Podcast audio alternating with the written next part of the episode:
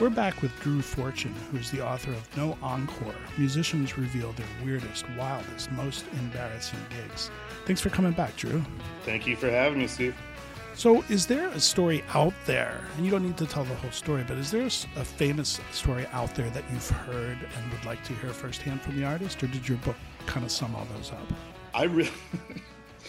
I really wanted Fergie from the Black Eyed Peas, her piece. Well, I don't know. Let's call it what? What do you want to call it? Her wet.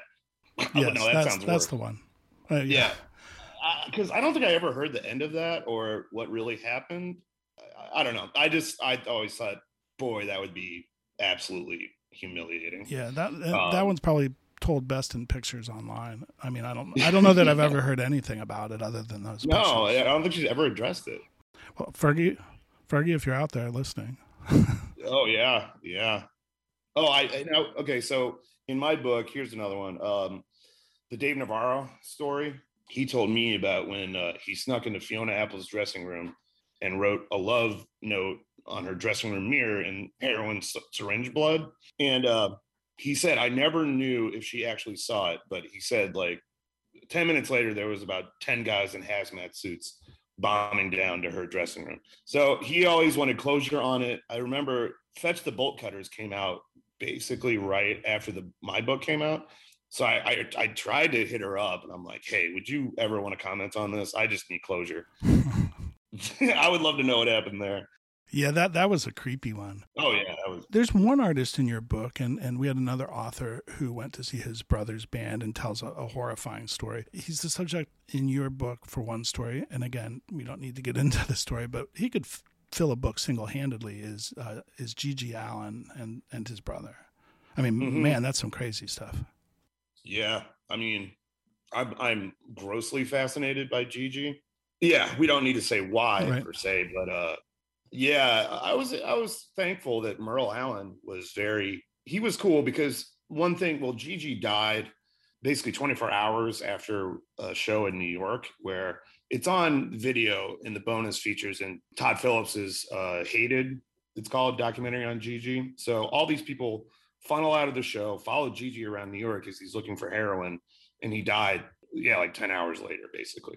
I think everyone kind of assumed that GG was a practicing heroin addict and that's why he died. But Merle said, no, man, that was, it was super rare for him to use heroin. And that's probably why he died. So, was, you know, it was, it was cool of him to kind of give closure on that.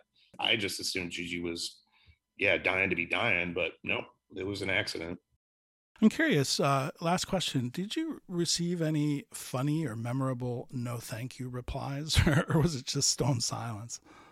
So I remember Tony Bennett. I was very close to doing him for the book, and he gave a very kind of lovely, "Oh, this sounds great. You know, I, I would love to read this myself." kind of response. But he's like, honestly, I just can't remember much anymore.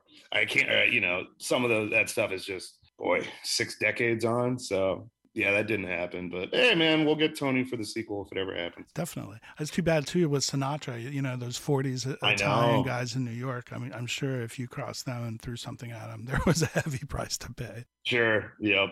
Oh yeah, a lot of people wanted a lot of cash for a single story. Really? Yeah. Like, oh, I'll I'll, I'll call him out. Um, the guy from Two Live Crew. Was it Luke? Was it Luke? Yeah, Luke. I think he wanted three grand for 15 minutes, and I, yeah, that didn't happen. well, his moment's over, so he couldn't have another one in your. Yeah, book. right. Well, listen, thank you, Drew, again for joining us, and uh, you know, I'll tell our readers once again, our listeners rather, and our readers. You know, it's a really funny book, kind of dark at times, but uh, good stories. It's a, it's a, it's a good, quick read that I think everyone will enjoy, especially because of your, your huge, wide uh, net across genres. So, thank you again for joining us, uh, and good luck with the book. Thank you. We call it a bathroom reader because the chapters are so short. That's true. thanks, Drew. Hey, thanks, Steve. Thank you, guys. If you enjoyed this teaser, have a listen to the complete podcast episode on your favorite podcast provider. Please follow, subscribe, and share. And thanks for listening to All Music Podcasts, a member of Pantheon Media.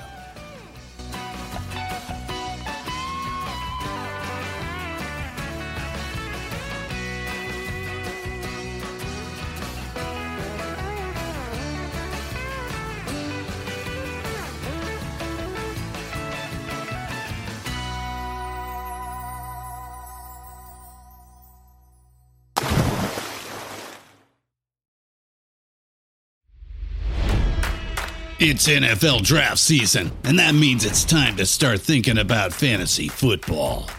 FantasyPoints.com features industry leading experts and prognosticators using proprietary hand charted data to help you score more fantasy points. FantasyPoints.com is the place to go for whatever kind of fantasy football you play. Whether you play fantasy football, daily fantasy sports, or do a little bit of everything, Fantasy Points has the meticulously researched content to guide you to victory. And why wait for the fall? Fantasy Points also covers the new spring football league, the UFL.